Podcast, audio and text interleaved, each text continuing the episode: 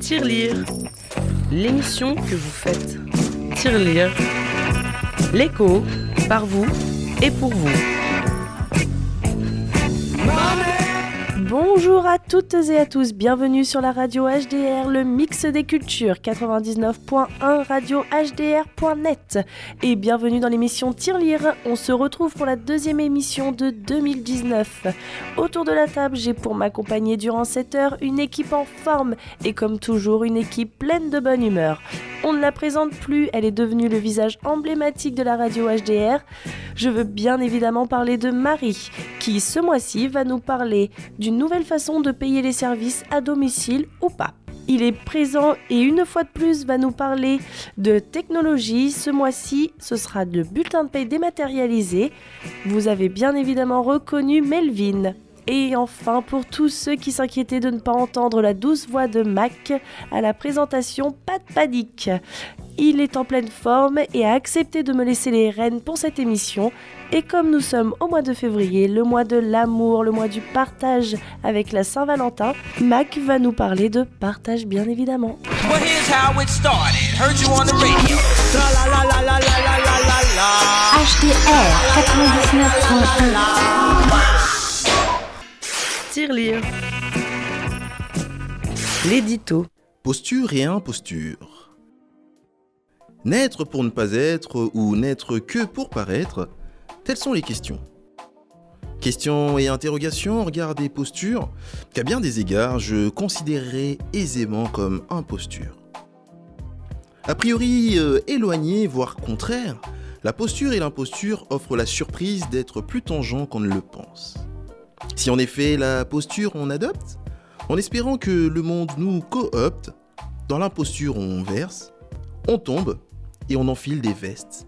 On prend la pose dure, belle posture. Est-il possible sous le ciel d'être naturel, d'être vrai, d'être sincère et pas superficiel ? Est-il possible de se passer d'artifices, d'encombrants superflus qui, à force, frôlent le vice ? Est-il possible de se payer le luxe de ne pas s'en payer ? L'authentique aurait cédé sa place à l'autre pathétique, l'autre en plastique, inquiet de son image, du quand dira-t-on, du quand pensera-t-on ? En fin de compte, entre l'être et le paraître, l'autre que je veux mais ne peux être, j'observe et comme William, j'expire. J'expire, mais surtout je soupire après un monde vrai, un monde débarrassé de fake men, où les neurones copulent, les idées s'unissent, fricotent et génèrent des résultats qui valent cher sans nous coûter cher. Oui, c'est clair. Peu importe l'âge, yes, we share, on fait dans le partage. Ce qui va, au fur et à mesure, nous préserver de la morsure, du venin et nous éviter une morsure.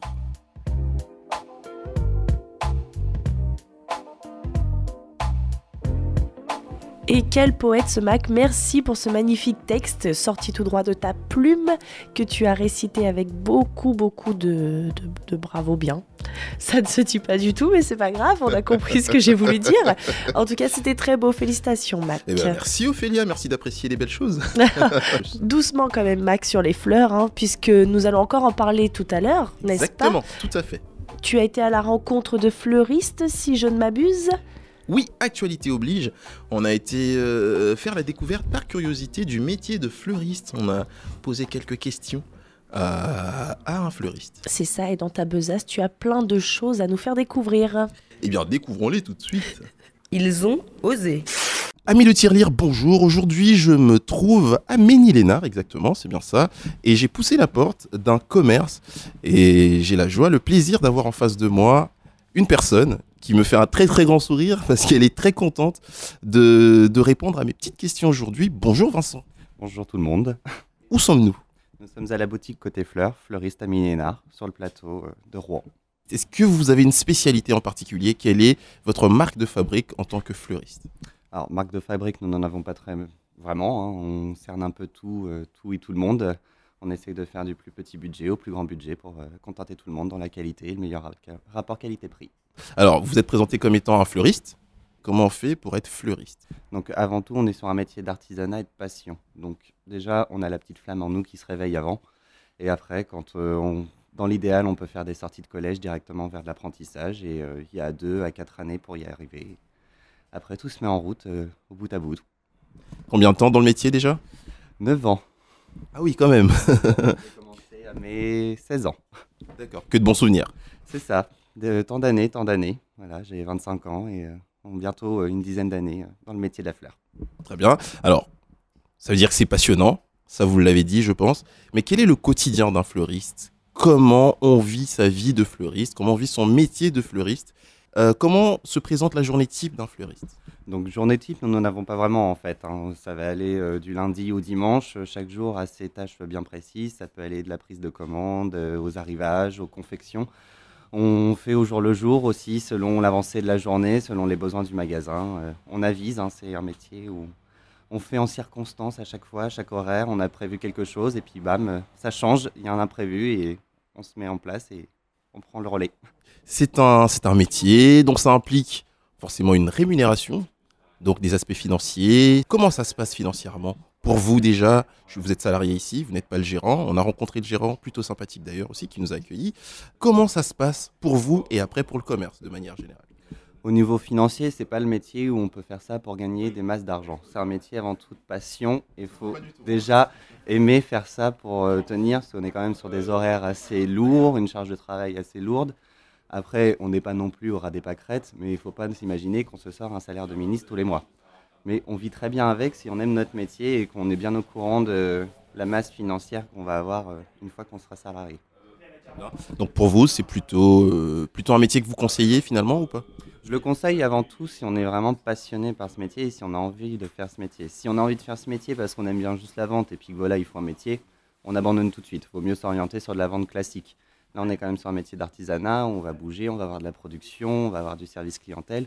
On n'est pas les bras croisés à attendre que le client arrive et puis quand il n'y a rien à faire, il n'y a rien à faire. On a toujours quelque chose à faire. Est-ce que, au bout de 10 ans, au bout de 15 ans, l'ambition pour vous, c'est aussi finalement de vous mettre à votre compte ? Par passion, mais aussi parce que ça peut être quelque chose qui rapporte et qui vous permet de vivre correctement. Alors, oui, le projet de s'installer a toujours été présent depuis de toute façon que j'ai voulu commencer le métier de fleuriste. Hein. Moi, on m'a toujours dit que je fonctionnais par échelonnage assez poussé. En CAP, je pensais déjà au BP, je pensais déjà à la boutique. J'ai toujours été à voir un peu plus loin. C'est un projet qui est déjà prévu dans les tuyaux, on va dire. Après, comme tout le monde, hein, il faut des moyens financiers, il faut sentir le bon moment.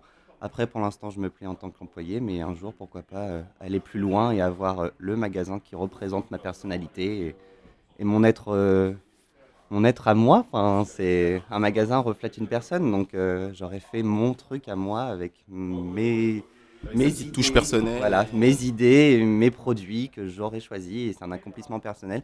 Ce ne sera pas forcément un accomplissement au niveau financier, parce que patron ne veut pas dire riche. Hein. Des fois, un patron gagne comme un employé, ou même moins, des fois, certains mois.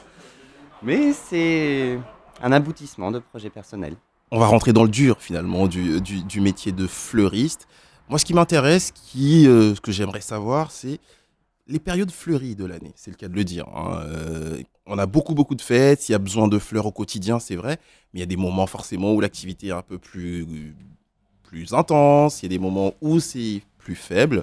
Quels sont pour vous les moments de l'année où il y a plus d'activité, plus de sollicitations, où ça marche le mieux ?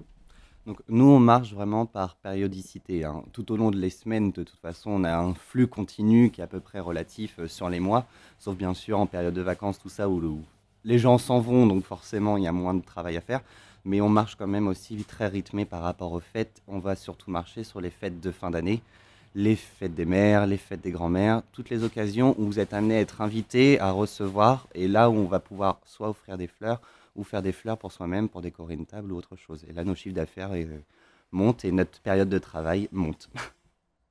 Donc, justement, on est en plein dedans parce qu'on est en plein mois de février, à quelques jours de la Saint-Valentin, en tout cas au moment où on enregistre cet entretien. Comment ça se présente ? Quelle est l'activité à cette période précise de la Saint-Valentin ? Donc là, pour l'instant, on est plutôt sur une période calme. La Saint-Valentin, ce n'est pas la plus grosse fête pour les fleuristes. C'est une fête où on va avoir beaucoup de travail, mais c'est une fête où du coup, de l'autre côté, on n'a pas beaucoup de manutention à faire. On va surtout vendre essentiellement des roses, des bouquets. Donc, on a un petit peu de confection à faire, mais on va faire surtout de la vente au détail. Donc, le plus gros sera à faire la veille pour préparer les fleurs et le lendemain pour faire le service à la clientèle. On va surtout faire essentiellement de la vente. Contrairement à une fête de fin d'année, où on va faire vraiment de la confection. Et le jour même, là, on va entamer les ventes. Et quel type de service vous proposez, en tout cas dans cette boutique-là?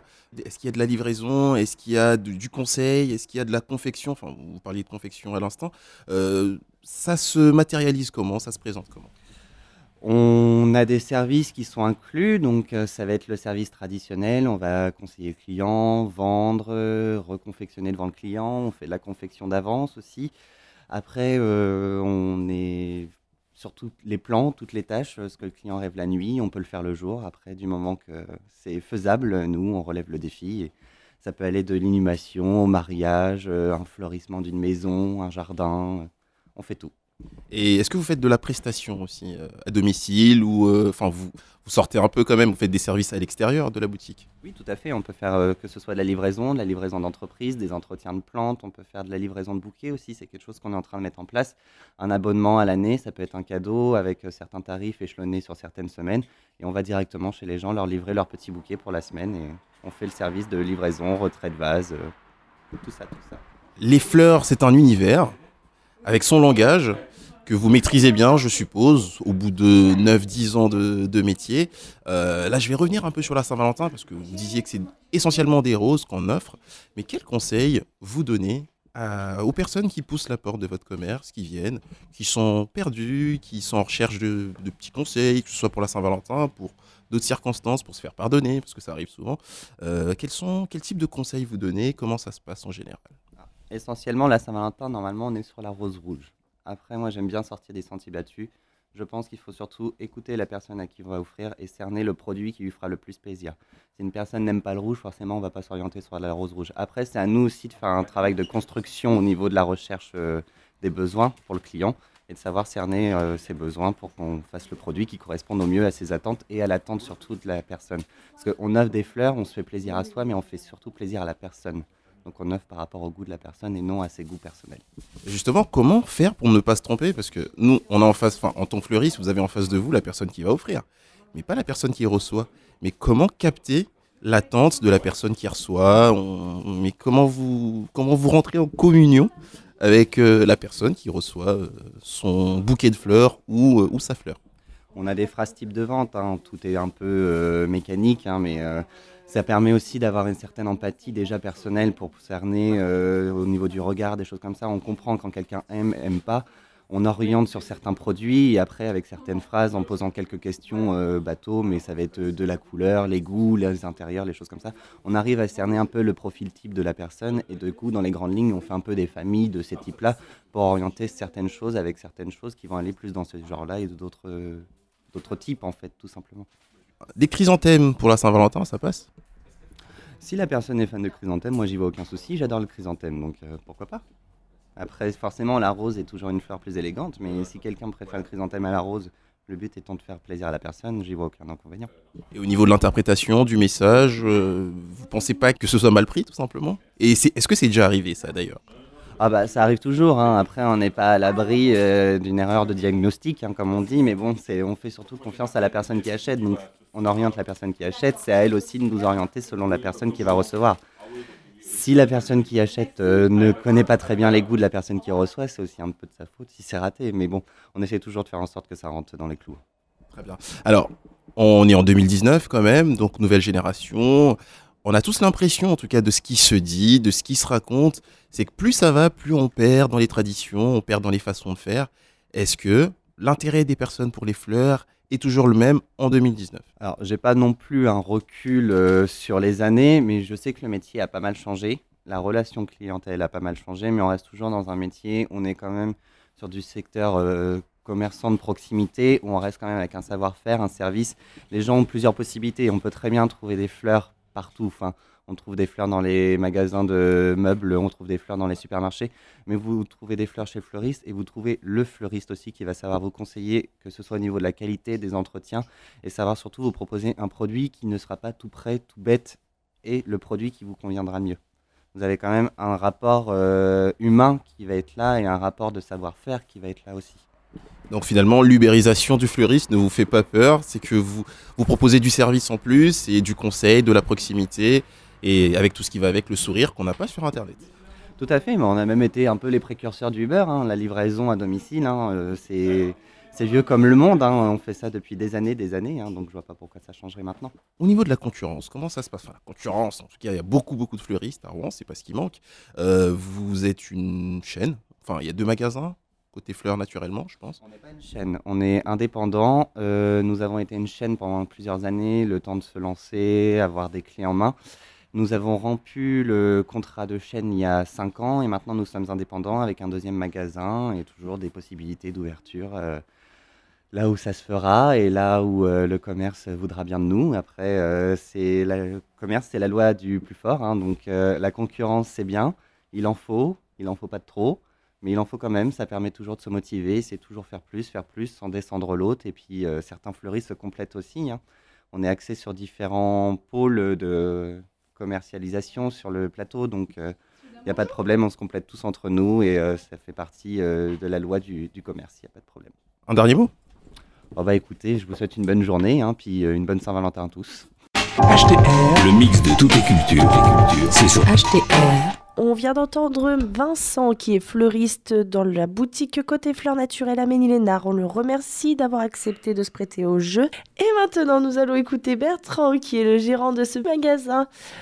Bonjour Bertrand. Bonjour. Vous êtes donc le gérant de Côté Fleurs Naturellement. C'est ça, tout à fait. Depuis maintenant 2007, nous sommes en activité sur la ville de Ménilmontant. Ça se passe bien ? Très bien.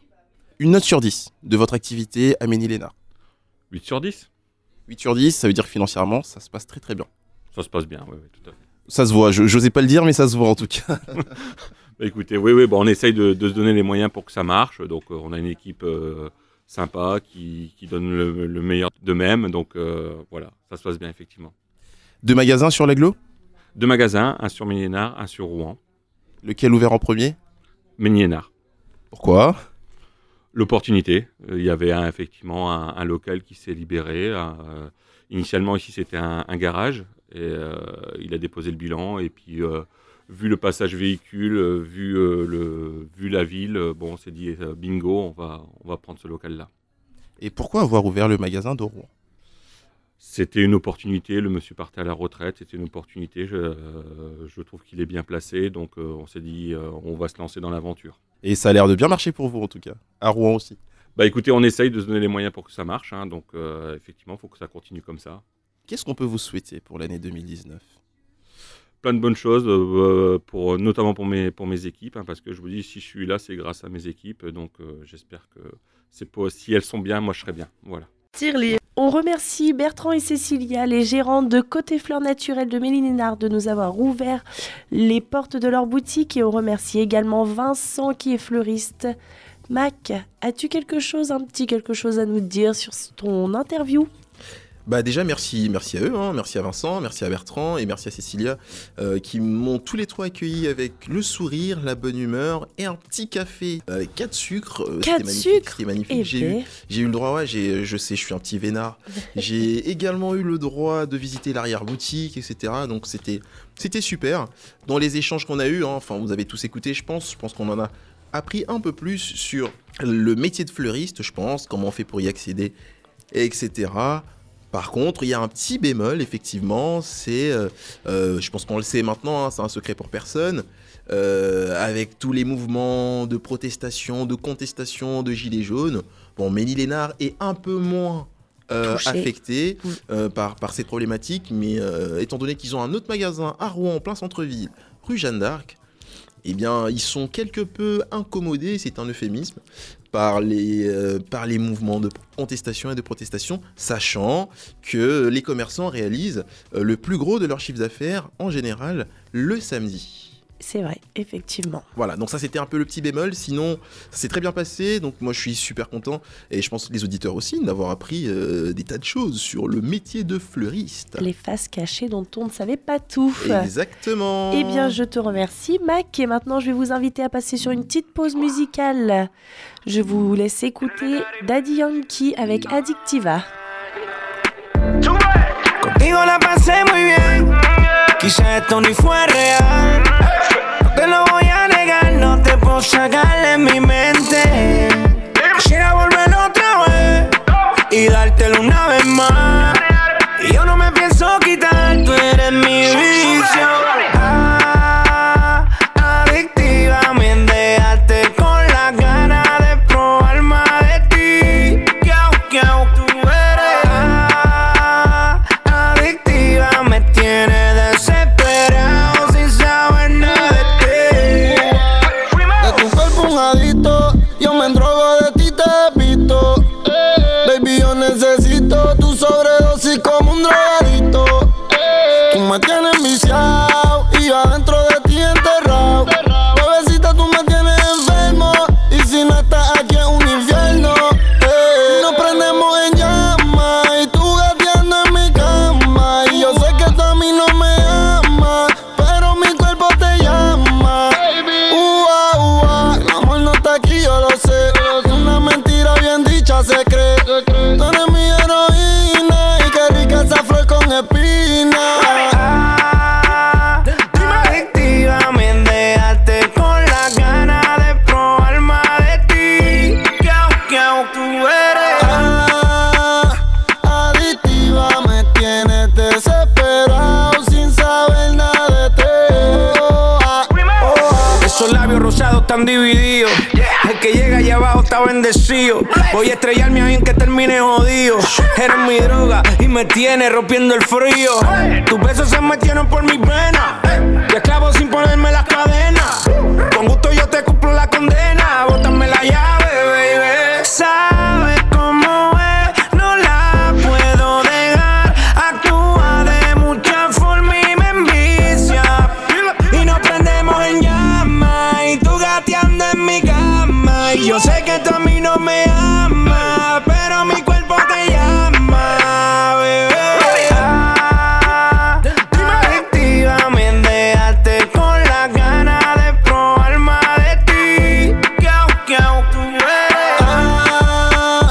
Ah, adictiva, me tienes desesperado sin saber nada de ti. Oh, ah, oh, ah. Si te dicen que yo me estoy curando,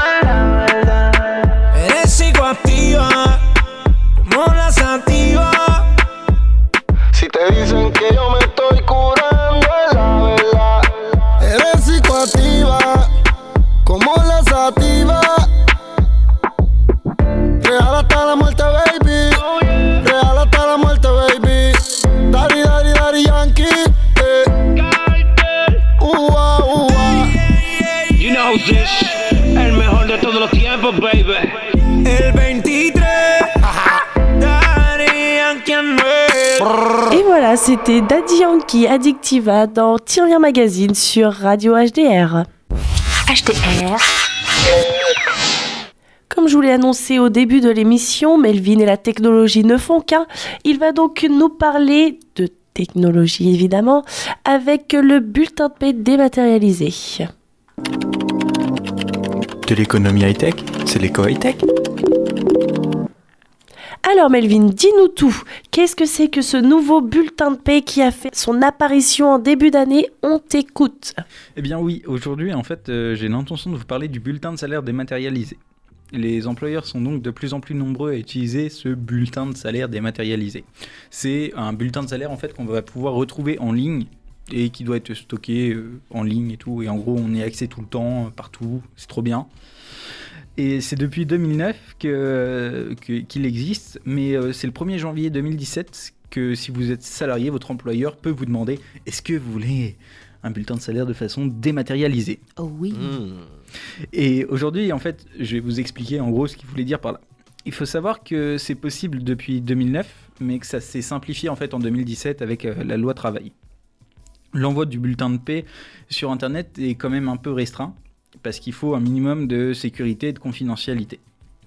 Ça signifie qu'il doit être lisible par le salarié concerné et qu'il doit être envoyé du coup au format PDF pour être lisible partout. Donc en gros c'est un format que tous les ordinateurs peuvent ouvrir. Même les... Et pas que les ordinateurs d'ailleurs.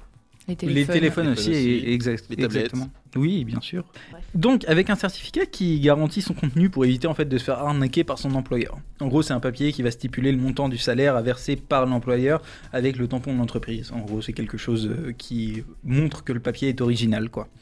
Et le nom de la personne qui a créé ce papier. Du coup, c'est quoi la différence entre un certificat et un bulletin ? Bah, la différence, c'est que le bulletin, en fait, il va devoir stipuler tous les dédommagements que va faire ton employeur pour toi. C'est que quand tu te fais payer par ton employeur, il paye le double limite de ce qu'il te paye avec toi en plus. Et en gros, le bulletin de paie doit détailler tout ça, doit détailler pourquoi il paye autant. Et ça, en gros, c'est juste pour dire que ce bulletin de paie-là est original et que c'est bien vrai, quoi. D'accord. Il faut également savoir qu'on ne peut pas vous l'envoyer par email, parce qu'en fait, il faut une sécurité qui prime malgré tout dans le monde de l'Internet. Et du coup, en fait, pour y avoir accès à vos bulletins de salaire, vous y avez accès grâce à un identifiant et un mot de passe. Il existe en gros des plateformes spécialisées dans les coffres-forts en ligne. C'est ce qu'utilisent en gros les employeurs, comme PeopleDoc, Arkevia et plein d'autres. Ils permettent de tout stocker en ligne, les documents en gros de ressources humaines. Même l'éducation nationale s'y est mise. Et en l'occurrence, l'Académie d'Orléans s'y est mise en décembre 2018. Waouh! Comme vous devez tous le savoir, votre bulletin de salaire doit être gardé à vie. Il faut donc garantir en gros l'archivage de celui-ci et s'assurer donc que votre employeur vous y laisse un accès pendant au moins 75 ans. Car un ancien bulletin de paie peut justifier votre travail dans le cas d'une erreur de la caisse primaire d'assurance maladie, CPAM. Ce pourquoi c'est pendant une durée de 75 ans, car la retraite commence à partir de 62 ans pour avoir un taux plein. Du coup, pourquoi 75 ans si on est en moyenne à la retraite à 62 ans ? Parce qu'en fait, les erreurs peuvent arriver après. En gros... Jusqu'à ta mort, quoi. C'est ça. Ok. Aujourd'hui, environ 50% des employeurs ont adopté la dématérialisation en 2017 face à 5% en 2009. C'est simplement qu'en 2009, c'était aux salariés en fait, de faire la demande à l'employeur. Donc en 2017, environ 2 millions de personnes ont adopté ce format. Et d'ici 2020, tous les fonctionnaires auront le droit d'utiliser les coffres-forts en ligne. Les employeurs sont donc obligés de souscrire à un coffre-fort électronique. On peut se demander s'il s'agit de quelque chose de vraiment sûr. Ce qui est sûr, c'est que ça fait des économies de papier, mais est-ce vraiment mieux ? Parce qu'au final, tu fais marcher les centrales nucléaires. Exactement. Et tu consommes beaucoup de CO2 en stockant... sur les ordinateurs et en envoyant des mails. Et encore etc. plus sur les serveurs. Voilà. Parce que réchauffement de la planète et tout. N'oubliez pas de supprimer vos mails. Mais on va pas se mentir, il y a un côté pratique quand même. C'est on peut avoir la main dessus en permanence. C'est ça. Déjà, rien que ça, c'est trop bien. Par contre, il faut réussir à les imprimer parce que parfois c'est demandé au format imprimé, au format papier. De toute façon, ce qui est conseillé en fait, quand j'ai fait mes recherches, j'ai vu que ce qui était conseillé, c'est d'avoir les deux, tout simplement. De l'imprimer même dès qu'on l'a. Pour être sûr de l'avoir à vie en fait. Donc au final, à quoi ça sert à part faire du chômage à la poste ? Ça arrive plus vite. Oui. C'est qu'on a la main dessus et qu'on n'est pas obligé de chercher en cas d'incendie chez toi, en cas de dégâts des eaux comme là par exemple, bah au moins tu peux les avoir dans ton espace et ça t'évite aussi d'aller voir ta responsable RH pour lui dire oh, je veux un duplicata parce que j'ai perdu, de passer pour un con parce que si tu vas le voir 4 fois ou la voir 4 fois pour le même bulletin de paie, au bout d'un moment... Du coup, la secrétaire n'a plus de travail. De là à dire que la secrétaire n'a plus de travail, c'est peut-être un petit peu abusé. Je pense qu'ils ont autre chose que les bulletins de paie, Marie, toujours dans l'exagération. Mais bon, sur ces belles paroles, nous remercions Melvin. J'espère que pour vous, tout est clair maintenant sur le bulletin de paie dématérialisé, que vous savez tout sur tout et qu'il n'y a plus aucun secret pour vous. Merci Melvin. Et du coup, maintenant, c'est au tour de Marie. Marie qui va nous parler économie. Éco... Et nous. Oui, alors donc Marie, tu vas nous parler du CESU. CESU, 4 lettres, mais qu'est-ce qui se cache derrière ces lettres ? Dis-nous tout, s'il te plaît Marie, on veut tout savoir. Ah bah déjà, le CESU, c'est le chèque emploi service universel. Qu'est-ce que c'est ? C'est pour les services rendus de particulier à particulier, donc ça peut être pour la liste, préparez-vous, la liste est assez longue, pour du ménage, de la garde d'enfants, mais aussi de la garde de malades. D'ailleurs, pour les enfants, petit aparté, il faut aussi se déclarer sur le site PAJ Emploi. Voilà, petit tips. D'accord. Alors, pour l'employeur ou pour l'employé ? Les deux. D'accord. Je pense. Ils se déclarent mutuellement, c'est ça ? Non, c'est l'employeur qui déclare. Oui, logique. Voilà, donc pour l'employeur, sur le site du PFJ Emploi. Donc on peut aussi faire du jardinage, du soutien scolaire ou des cours à domicile, de l'assistance administrative, mais aussi de l'assistance informatique, on reste toujours à domicile. Et il y a aussi la prise en charge ou l'aide de personnes handicapées et ou de personnes âgées. Mais ça ne s'arrête pas là, on ne s'arrête pas au domicile, non, non, non. On a donc aussi des activités hors domicile, voilà, merci, comme par exemple la préparation et ou la livraison de repas à domicile, l'accompagnement d'enfants ou de personnes âgées ou handicapées dans leurs déplacements, ça peut être du travail à la maison, de la maison au travail, on pourrait aussi aller en vacances ou pour toujours des démarches administratives, donc vous l'aurez compris, en gros ce sont des services à la personne, faits par d'autres personnes, plus particulièrement des personnes qui sont... habilitées. J'allais dire dépendantes, mais peut-être pas quand même, des personnes qui ont besoin d'aide, comme par exemple les personnes âgées ou les personnes handicapées ou encore les enfants. Y a-t-il une différence avec un emploi qu'on dirait classique ? Bah pas tellement en fait, parce que l'employé bénéficie des mêmes droits déjà, donc le droit à l'assurance maladie, on cotise pareil pour la retraite, même droit face au chômage, les mêmes procédures et les mêmes droits s'il y a une rupture de contrat. Et les deux personnes, donc l'employé et l'employeur, sont tous les deux protégés en cas d'accident de travail. D'ailleurs, c'est un emploi que l'on peut faire à temps partiel ou en temps complet, que l'on peut faire régulièrement ou ponctuellement, c'est vraiment à vous de décider. Et surtout, c'est un emploi déclaré et c'est aussi pour ça que l'on bénéficie de tous les droits. Merci, Captain Obvious. Voilà, donc petit aparté encore une fois, si c'est une association ou une entreprise, cette fois, l'employé doit déclarer à l'URSSAF, mais doit déclarer au CESU, l'employeur, oui. Doit déclarer au CESU et à l'URSSAF. L'URSSAF qui s'écrit avec deux S, si vous devez le taper sur un moteur de recherche, voilà. Et pour l'employeur ? Eh bien, l'employeur bénéficie de nombreux avantages. Le premier, donc, qui est un avantage économique, il peut être exonéré de certaines cotisations sociales, enfin, en fait des cotisations sociales tout simplement. Tout simplement. Voilà, donc, pour la sécurité sociale aussi. Ou alors, s'il n'est pas exonéré, il peut quand même avoir une réduction forfaitaire, donc selon le nombre d'heures, on paye moins. Voilà, il y a aussi un petit avantage fiscal, enfin petit, voire même gros. Voilà, donc on peut être aussi exonéré de la moitié des dépenses effectuées, donc au niveau des impôts. Ah, ça devient intéressant ça.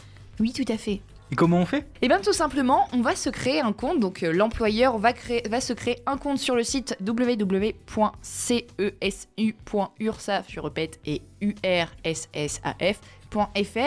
Donc là-bas, on peut déclarer un employé en simplement quelques clics, c'est très facile. Donc il n'y a pas besoin de s'inquiéter sur comment on doit calculer le salaire parce qu'il est calculé et aussi prélevé automatiquement. Parce que bon, moi je sais que perso, si je devais employer quelqu'un, les calculs c'est autre chose. Bref, justement, on parlait des bulletins de salaire tout à l'heure. Ben là justement, c'est pas à nous de le faire, pareil, c'est automatique aussi. Et voilà, pour le paiement, c'est par chèque, par espèce ou par carte bancaire. Il y a aussi des titres CESU préfinancés. C'est encore légal de payer par espèce ? Attention, payer en espèces ne vous dispense pas de faire un bulletin de paye et de faire la déclaration de salaire auprès du CESU. Donc vous pouvez tout de même payer en espèces. Voilà, jusqu'à 1 500 €, mais il faut quand même déclarer parce que sinon c'est trop facile. Sinon j'en étais où ? Et on peut aussi ajouter des primes ou des indemnités kilométriques ou de fin de contrat sur le site. Voilà, donc en fait, toutes les démarches que l'on faisait avant administratives se passent sur le site. Et si vous voulez d'abord faire une simulation des dépenses avant de sauter le pas, parce qu'on peut se dire ah ouais mais bon c'est quand même un certain coût d'employer quelqu'un, eh bien il y a un outil de calcul en ligne toujours sur le site du cesu.ursaf.fr. Voilà. Eh bien merci Marie, merci pour toutes ces informations. Pour moi c'est une découverte, je ne connaissais pas du tout, donc je te remercie. Et je pense qu'il faut qu'on retienne bien le site cesu.ursaf.fr, puisque si j'ai bien compris, tout se passe dessus. Merci Marie. Et après toutes ces informations, nous partons un petit peu en musique, histoire de se détendre un petit peu, avec un featuring Bigflo Oli, Kassem, Wapalek et Naman pour la musique La Seule. Plein de rêves mais je dors à peine, je suis en paix pendant la bataille. C'est vrai depuis j'ai pris de l'âge mais...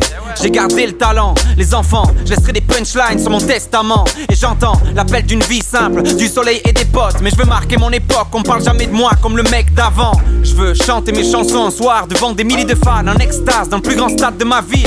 Voir tous mes potes en costard derrière moi, dire oui jusqu'à ce que la mort nous sépare devant la femme de ma vie. Mais des fois j'ai le cafard, je reste planqué dans l'appart, attendant que mon désespoir se barre et disparaisse. Moi je crois pas trop au hasard, j'ai l'impression d'être à part. Mais un soir j'ai entendu mon voisin dire pareil. Indécis, un rien peut me faire basculer, je te le rappelle. Je déclenche un incendie avec le calumet de la paix. J'ai vite compris que la musique pouvait soigner mes peines. Depuis j'ai calé mon cœur sur le tempo du BPM. Alors ça fait quoi d'être artiste, hein? Entre groupies et détracteurs.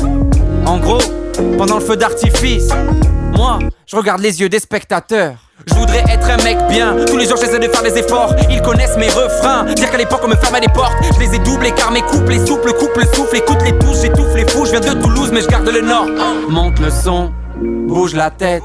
Je sais qu'au fond tu doutes même si t'en as pas l'air. Yo j'ai dit monte le son, ouvre la fenêtre.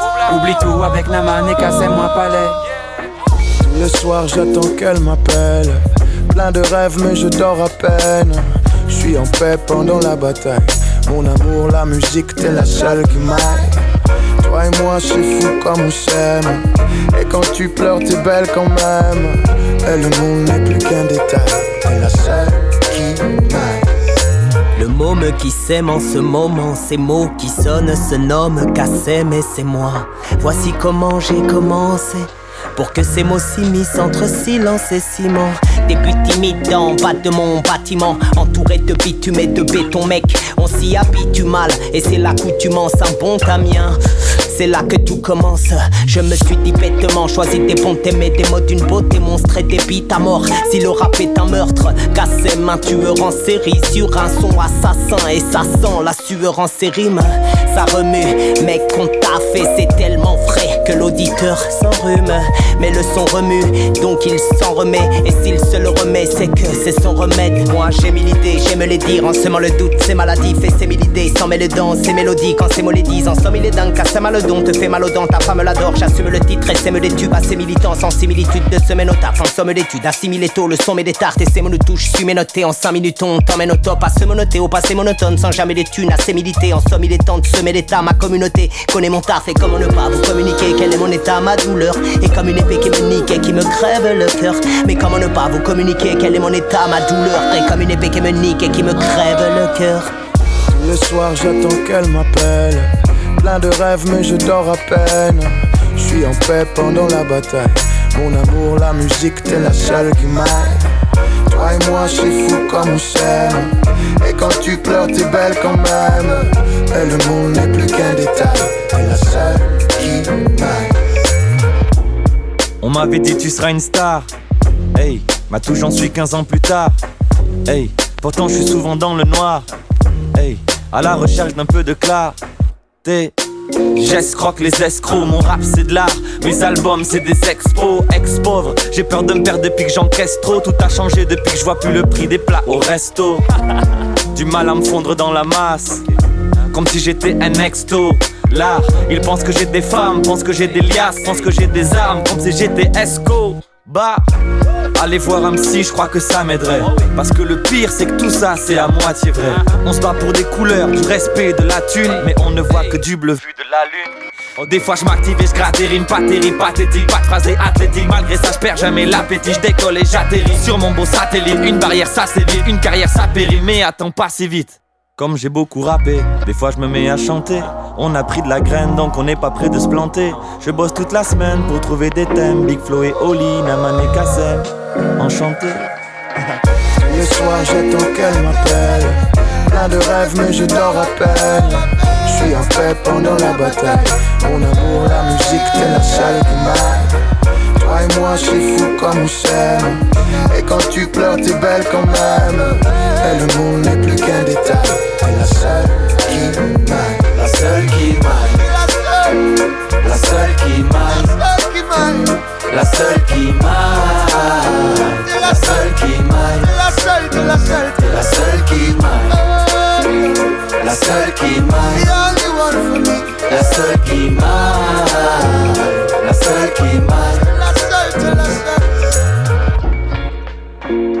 C'était la seule de Bigflo Oli, Kassem, Wapalek et Naman sur les ondes de la radio HDR et plus particulièrement dans Tirelire.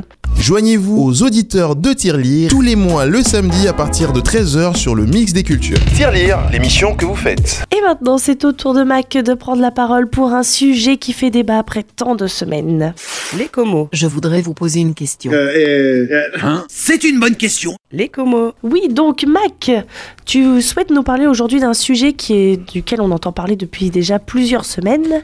Tout à fait, Ophélia. 12 semaines maintenant qu'on entend parler de gilets jaunes, des gilets jaunes précisément. Vous en avez mangé à toutes les sauces, sur tous les médias, des grosses polémiques. Il y a eu de la casse, il y a eu des coups de gueule, des coups de cœur, des ralliements, des non-ralliements. Bref, on en a bouffé à toutes les sauces. Mais, vous me connaissez, j'adore le contre-pied et donc je ne vais pas en rajouter.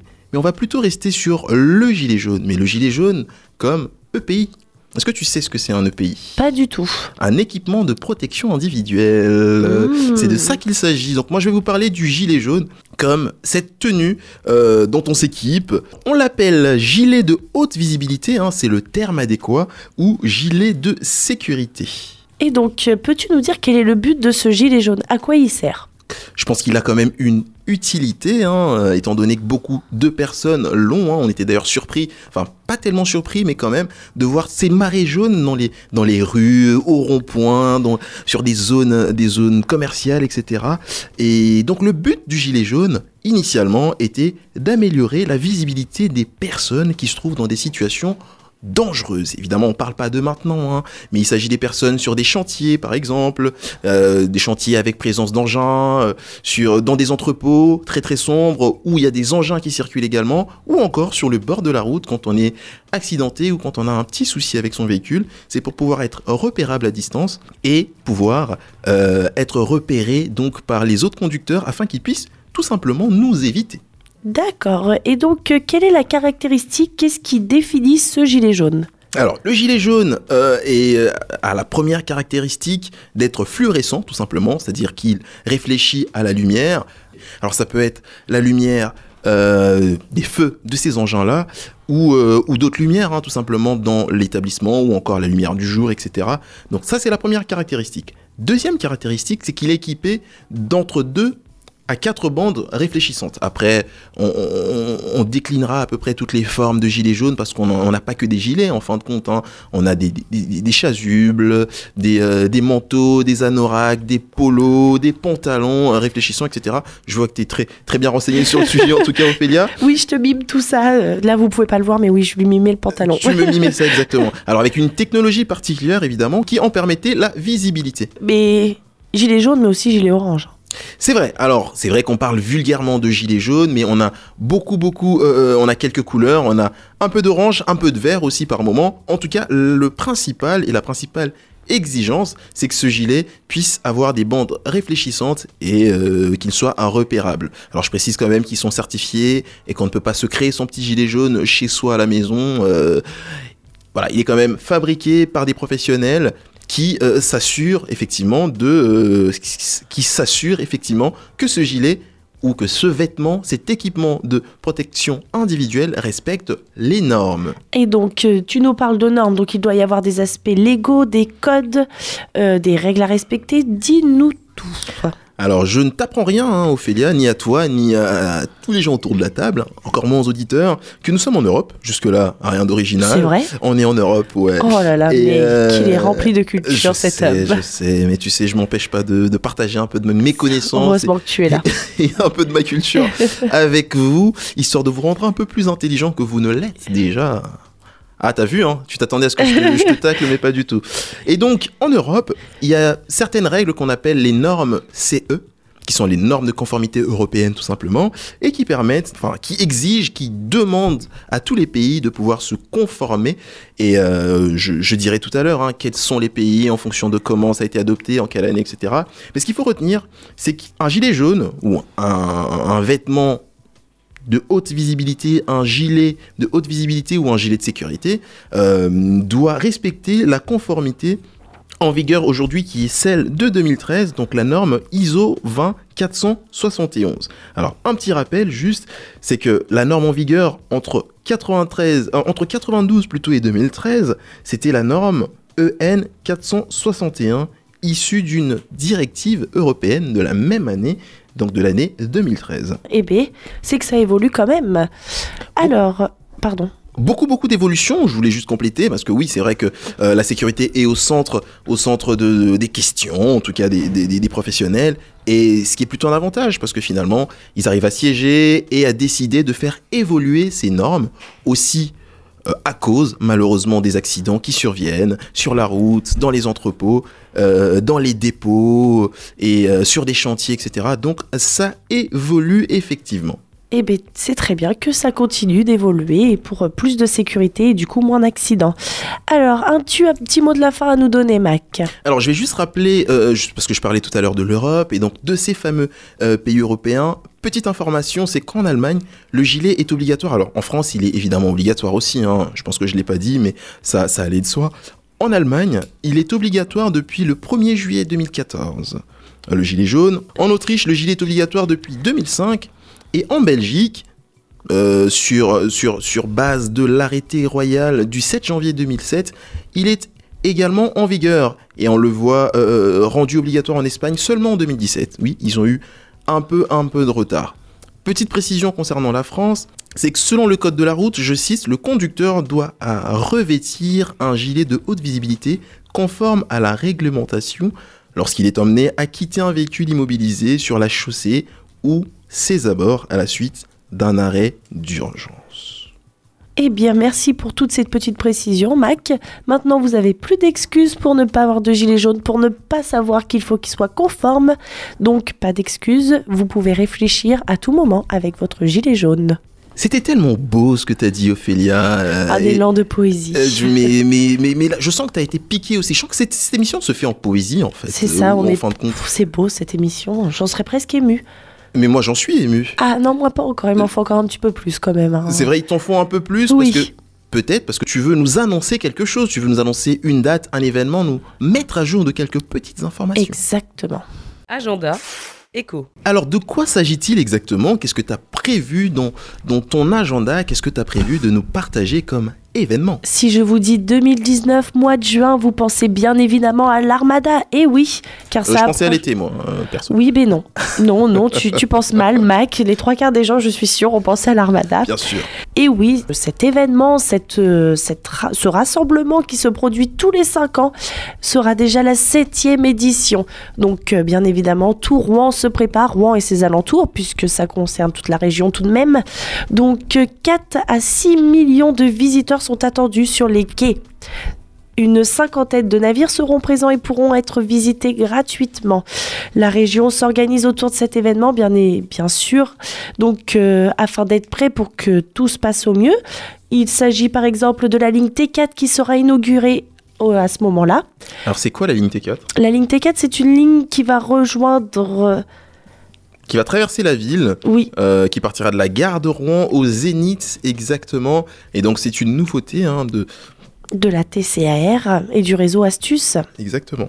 Afin de pouvoir faciliter les transports. Donc bien évidemment que ce soit restaurant, hôtel, Airbnb, tout le monde s'affole et s'agite afin de pouvoir être prêt au moment venu. Et ils ont bien raison parce que quand on voit l'actualité de ces derniers mois, les commerçants ont un peu morflé. C'est ça. Donc c'est le moment pour eux économiquement de récupérer un petit peu de sous et de se refaire le porte-monnaie, si je puis dire, afin de... compenser les pertes qui ont été engendrées par les événements. En plus de ça, vous pourrez retrouver des concerts, des feux d'artifice et des animations. Donc, c'est bien évidemment l'événement à ne pas louper sur la région de Rouen. Pour plus d'informations, vous pouvez les retrouver sur www.armada.org. Eh bien, merci pour ces précieuses informations, Ophélia. Eh bien, de rien, Mac. Et c'est l'heure maintenant pour nous quitter. L'émission touche à sa fin. Tirelire, l'émission que vous faites. On se donne rendez-vous le mois prochain, le dernier samedi du mois à 13h. Bien évidemment sur les ondes de la radio HDR 99.1, le mix des cultures, ou encore sur radiohdr.net. On se retrouve aussi sur les réseaux sociaux, que ce soit Instagram, Twitter ou Facebook, que nous sommes présents. N'hésitez pas à nous suivre sur Tirelire Magazine.